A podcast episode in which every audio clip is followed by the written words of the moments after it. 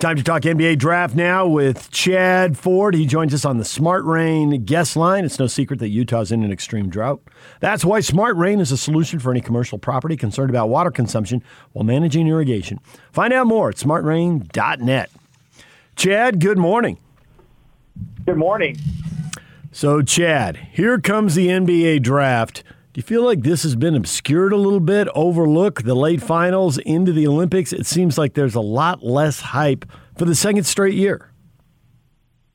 Yeah, you know, maybe because I'm immersed in the draft, I certainly don't feel that way. I mean, Cade Cunningham is a big buzz name right now. This is one of the best drafts that we've had at the top in a really long time. Uh, I do think that some of these players maybe don't quite have the same cachet uh, that maybe they normally would, like Jalen Green, for yeah. example, or Jonathan Kuminga, because they played in the G League, not in college basketball. But uh, I, I think this is an incredible draft, and uh, I, I certainly on on my site seeing enormous interest uh, increase in interest over last year. Really? All right. Well, see, that may just go to the local bias of the Jazz drafting 30 and having no shot at Cade Cunningham whatsoever.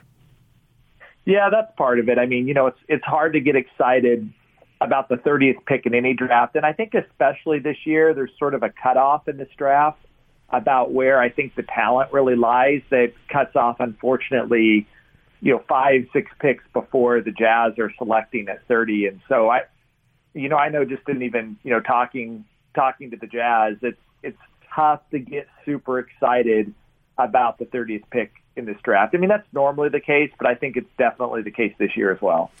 Okay, but we've seen so many years where when you go back and redraft the draft, the guy who should have been picked high went 10 or 20 or 30 spots later because nobody spotted who he was.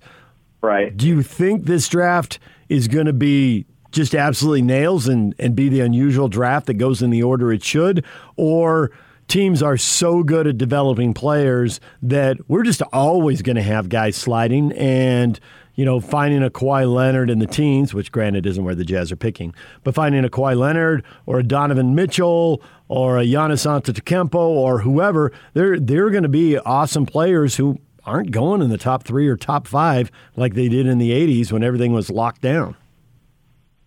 Yeah, you know, every year you find you know, gems late in the first and even in the second. Desmond Bane went uh, to the Memphis Grizzlies with the 30th pick in the draft last year. I mean, so you can point to that and say, okay, here's a chance. But I, like I know last year, the Jazz liked the bottom of the draft more than they did this year. They they thought that the strength of last year's draft wasn't necessarily at the top, but the incredible depth as you got into the 20s and 30s. And I think teams are feeling less confident about that this year. Now, is there the possibility that one of these uh, young players could turn into a star. You know, we were talking about Brandon Boston, who was ranked number 11 at the top of our board. He's going to be there. JT Thor out of Auburn, who probably would have been a lottery pick in next year's draft if he had stayed in for a year, is going to be there. I mean, there's some prospects there. I think part of the problem for the Jazz is that they don't really have the, the time or roster space to really develop a young player who's particularly raw. They would prefer someone who could come and help them right now.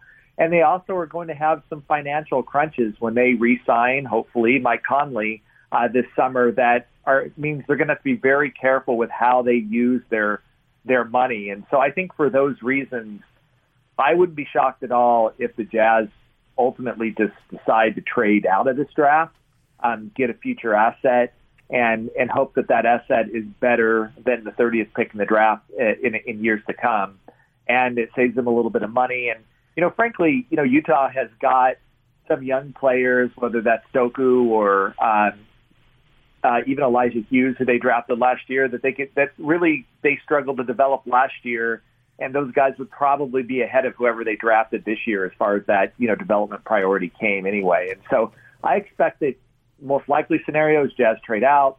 Probably second best scenario is maybe they find a deal and move up in the draft uh, where they can actually find a, a difference maker. I think that would be appealing uh, to Utah if they could do it. I think if they could get in the high 20s uh, or late teens, then that's a very, very different equation about what type of player might be available to them. Um, but I, I think probably the least likely scenario for me right now is that the Jazz actually draft and keep the 30th pick in the draft. So how are you supposed to do a mock draft if you don't even know which team is picking where? Because apparently the Jazz aren't the only team expected to be making a deal. Well, that's it's funny that you ask. I just wrote this in my column today that I never, in all my years of covering the draft, and unfortunately I'm an old man, so it's been there for a while. I've never seen so much, so many picks for sale or teams trying to move up or down in the draft. It looks like a, a typical second round. Five out of the first seven picks uh, might change hands. Uh, the Magic are looking at trading at eight. The Kings are definitely shopping nine. The Hornets have talked to multiple teams about 11. The Pacers have been shopping 13. The Warriors have been very open about 7 and 14 being for sale. Uh, and you could just go on and down the list with the Knicks and Lakers and what have you. And so the opportunities for the Jazz to move up are there. There's lots of teams selling, uh, and you know it's just just what are you willing to offer to get up in the draft? And is drafting a rookie the right thing for the Jazz going forward? And and I think if they could get, like I said, in the late teens or early twenties, I think that there there might be a really good argument that that is going to be the cheapest way for the Jazz to be able to address some of their needs, you know, especially like maybe defensively on the wings, uh, than than you know trying to hit the free agent market and find someone that way. So you mentioned already that some of the hype for some of these players isn't what it could be because they weren't playing college basketball and we couldn't see them. They were in the G League. Can you state confidently that it is uh, better for guys to go to the G League? More development takes place there. It is better to go to college basketball and be under the spotlight, even though the coach is trying to win now and development. I mean, yeah, I want to develop you, but I need to win now. Uh, that's an attitude for a lot of coaches. What do you think? And, and given the fact that the G League hasn't really been the G League the last two years, do you even want to answer this? yeah, I don't think we know yet. Uh, I would say that NBA scouts were overall impressed with the G League. And they thought the level of competition was higher than college basketball. They liked that these players were learning pro sets um, right away. You know, the college basketball game is not the same as the NBA game. And so they thought that some of the players were um, not learning bad habits that they often learn in college because that's what you know success in college is, but you can't do that in the NBA. Uh, on the other hand, I think that, and this was a weird year because, frankly, most college players didn't get this either. The, you know, the year to be able to socialize and be in college and all the sort of growth that gets that that comes from that. I think typically scouts think there's some value in that. Now this year, because of COVID, it was a very different different situation, especially for the freshmen, and they probably didn't get to enjoy uh, you know much of that, uh, unfortunately. But I think overall, teams are not at all discouraged about the G League. I think they think that you know, look, if these young men can come and improve themselves against NBA veterans, against people that were drafted, you know, in the first and second round of the draft, that if they can do it there, then that that's a much easier uh, uh, connect the dots to the NBA than it is understanding, you know, what someone does at Kentucky and how that necessarily translates one way or the other to the NBA. Now, I could ask you several more things about this, and there are more things I want to know, but how much is it a moot point? At what point are 18 year olds going to be able to be drafted again so that people can go from high school straight to, they don't need to go to college or the G League. They can just go straight to the NBA. How far off the is NBA, that? The NBA wants it. They've wanted it for a number of years. Yeah. The problem is the Players Association which which has veterans that those guys come in and take take your jobs. And so, you know, you're always trying to figure out there, there's always more protection from the player side than there is obviously from the NBA side. And I, I eventually think that this will get done. I think that the Players Association just wants something from the NBA in return. And so far the NBA hasn't been willing to give up anything for that sort of negotiation point. And so the G League was a bit of a compromise in that it allows NBA to get their hands on these prospects earlier uh, without having to really deal with the NBA Players Association. But I, I fully sus- suspect the next time that there's collective bargaining, this will be a major point for the NBA, and and that you'll just see players going directly uh, to the NBA now. But I, I think in the meantime, the G League is a really nice step. I think it's better than players going over to Australia or going over to Europe and trying to figure it out, figure it out that way. And look, college is always going to be a viable option for players, especially now uh, that they can be, uh, you know, pay, paid for their endorsements. Uh, that's that's going to make life a lot more attractive for college stars that have been frustrated in the past that they can't earn any money uh, while they're in college. Chad, Chad Ford, NBA draft expert and proprietor of Chad Ford's NBA Big Board newsletter and podcast, is joining us here to talk about the NBA draft. I'm curious what you think of the foreign players in this draft. I think it's lost on no one that while Luka Doncic is incredibly exciting, in addition to him, the NBA MVP, Jokic, foreign player, Giannis Antetokounmpo, the Finals MVP, foreign player, also a two-time MVP. There's a whole generation of foreign players who are kicking butt and taking names. So, are there more in this draft? Yeah, the, the, this isn't the strongest international draft, but I think that there is three players that are all getting looks in the lottery. Not not in the high end. I don't think we're going to see, you know, the fifth pick in the draft. Though, you know, Jonathan Kuminga um, is an international player that just came over to the United States early and was playing in high school the last couple of years. But I, I think that you start with Alperen Sengun, uh, the Turkish big man. He's 18 years old, and this this just blows my mind. He won MVP of the Turkish league, not some junior division, the senior Turkish league, which is probably one of the two or three best leagues in Europe right now. At 18 years old, that only only a player like Luka Doncic has really done anything like that before. The problem with Sengun is that he's sort of a more traditional, old school big man. Uh, and, you know, some teams wonder how exactly that's going to translate to the NBA right now, which is spreading the floor, using small ball fives, can he stay on the floor defensively? But this young man is incredibly gifted offensively. There's some Nikola Jokic uh, in his game. He's not as big as Jokic, and, and I think that matters. But there's some of that just sort of basketball savantness in the way that he plays the game.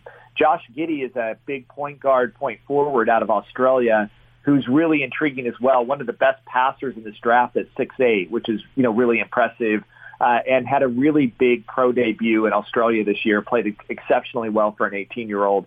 But he lacks an elite jump shot, and you know questions about his where he plays defense in the NBA are, are legitimate. And then Usman Garuba, who's playing literally on one of the best teams in Europe, Real Madrid, and is their defensive stopper, is a big man who really doesn't have much offense, but he's a terrific athlete and a terrific engaged defender and some fans may have actually seen him in a in a scrimmage in Las Vegas against Team USA where he was guarding and giving problems to Kevin Durant uh, from Team USA. And so there's a uh, th- those are the three guys that I think will hear their names somewhere in the late lottery, mid first round. All of them I think are really interesting prospects, but unfortunately no no Luka Doncic this year. So the Final Four had some uh, some pretty good basketball players in there. Where are they going to slot in this draft, and how do you project them as the Final Four? Gonzaga and Baylor, they're they're well represented. Yeah, yeah. Jalen Suggs is going to be the first of that of that group off the board, uh, and you know he's going to go anywhere from four to four to five probably in this draft. I think this draft range is actually pretty tight. He'll either go to Toronto at, at four or the Magic at five, sort of barring a trade. And I, I think people see him as one of the surest things in this draft. He's tough.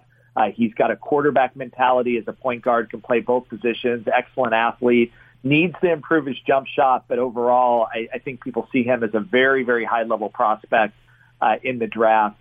Davion Mitchell, uh, who was the point guard at Baylor, obviously very intriguing, uh, one of the best on the ball, if not the best on the ball defender in college basketball last year, gets um, some comparisons to Donovan Mitchell that, you know, physically there's a lot of similarities between them. The Davion's a little bit smaller, and because he's a little bit smaller, he's sliding a little bit further down in the draft. I think his range starts with the Warriors at seven and then, you know, goes down to about 14.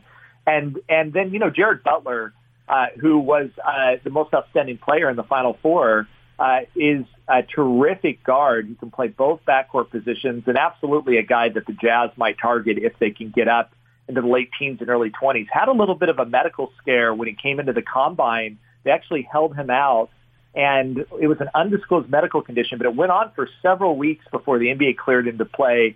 So teams have gotten a little bit skittish on him and just about what his what his health holds. But I think that means he slid from late lottery down into the late teens or you know 20s, uh, where I think he has huge value. I think he's going to be a really really good player in the league. I'm curious, and you've touched on this with the Jazz, but about needing, you know, veteran help, win now. I'm curious if anybody among the elite Western teams, which I realize could be half the Western Conference, but Lakers, Clippers, Nuggets, Suns, Jazz, Warriors, uh, are any of these teams going to find immediate help in the draft? Are any of them poised for that? Or is it everyone's adding projects and nobody yeah. we see is going to be making a dent in the second round of the playoffs next year? I well, I, I think there's two things to say about that. One, um, I'm not sure that you ever find immediate help from rookies uh, in the draft. Even when rookies put up big numbers, uh, they tend to do it in a very inefficient way. If you look at plus minus numbers for rookies on their teams, it's almost always negative.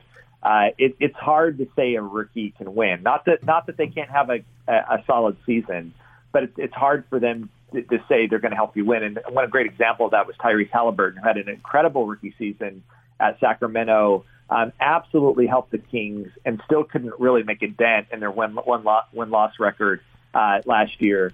And so I think if teams are looking for immediate help and that this team, this player is going to help us win a bunch of basketball games next year, I think it's really, really hard to find in the draft. Now, I do think that you have to look at the totality of what a player might do. And if it's playing 10 to 15 minutes a night, just, you know, giving your starters some rest and, and being able to come in and play competent basketball, then I do think that there's some help here. I think at the top of the draft, everybody's swinging for the fences. I think when you start getting into the late uh, late lottery and mid first round, you have some teams with really strong playoff ambitions, whether that's the Pacers or the Warriors or the Knicks, uh, for for example, or the Pelicans, who just made a big deal. And they're going to be after the guys like Davion Mitchell, Corey Kispert out of Gonzaga. We didn't talk about him, maybe the best shooter in this draft. Um, the Chris Duarte out of Oregon, who's a guy who's 24 years old already, but teams really see him as a defensive monster. Uh, and and I just really think it depends on where teams are at and what they're thinking. But my general rule of thumb is whether they're 18 years old or 22 years old, they're probably not going to help you win a lot of basketball games in year one. It's just a big, big transition to the NBA. So making that trade with the Pelicans, did the Grizzlies set themselves up for three years from now? Could they have a young core? And is inevitably the 30 somethings age out of the NBA? Are the Grizzlies poised for a big leap in a couple of years? Yeah, uh, the Grizzlies are thinking about the future right now. They they they made the playoffs last year. I think that was a welcome surprise for them, and they'd like to continue to build on that success. But they're not they're not ready to put a championship contender out there right now. And so that absolutely, I think that you're not going to see uh, the Grizzlies go get Corey Kispert to try to you know push them into two or three more wins in the season. They're going to go get a young guy and try to add to their core led by Ja Morant and and hope that down the road they have a, a team that could really compete for a championship. And that, I think that's the mindset for most of these teams right now when you're drafting, especially in the top ten. Is this a guy who could actually help us be in a championship someday, even if it takes two or three years uh, for them to be in the position to do so? Chad, as always, we appreciate the time and uh, thanks for coming on and talking draft. Yeah, thanks for having me on the show. Chad Ford, NBA draft expert, proprietor of Chad Ford's NBA Big Board newsletter and podcast. Thinks it's most likely the Jazz trade out of the first round. Roll that asset forward. And it makes sense. Provide a roster spot for a veteran, save just a little bit of money. Assuming the Jazz are able to la- land Mike Conley, money will be at a premium. Roster spots already at a premium. And Win now modes suggest a veteran would be much more useful. More on the draft with Eric Walden coming up at 9 o'clock, Utah Jazz beat writer for the Salt Lake Tribune. DJ and PK, it's 97.5 and 1280 the zone.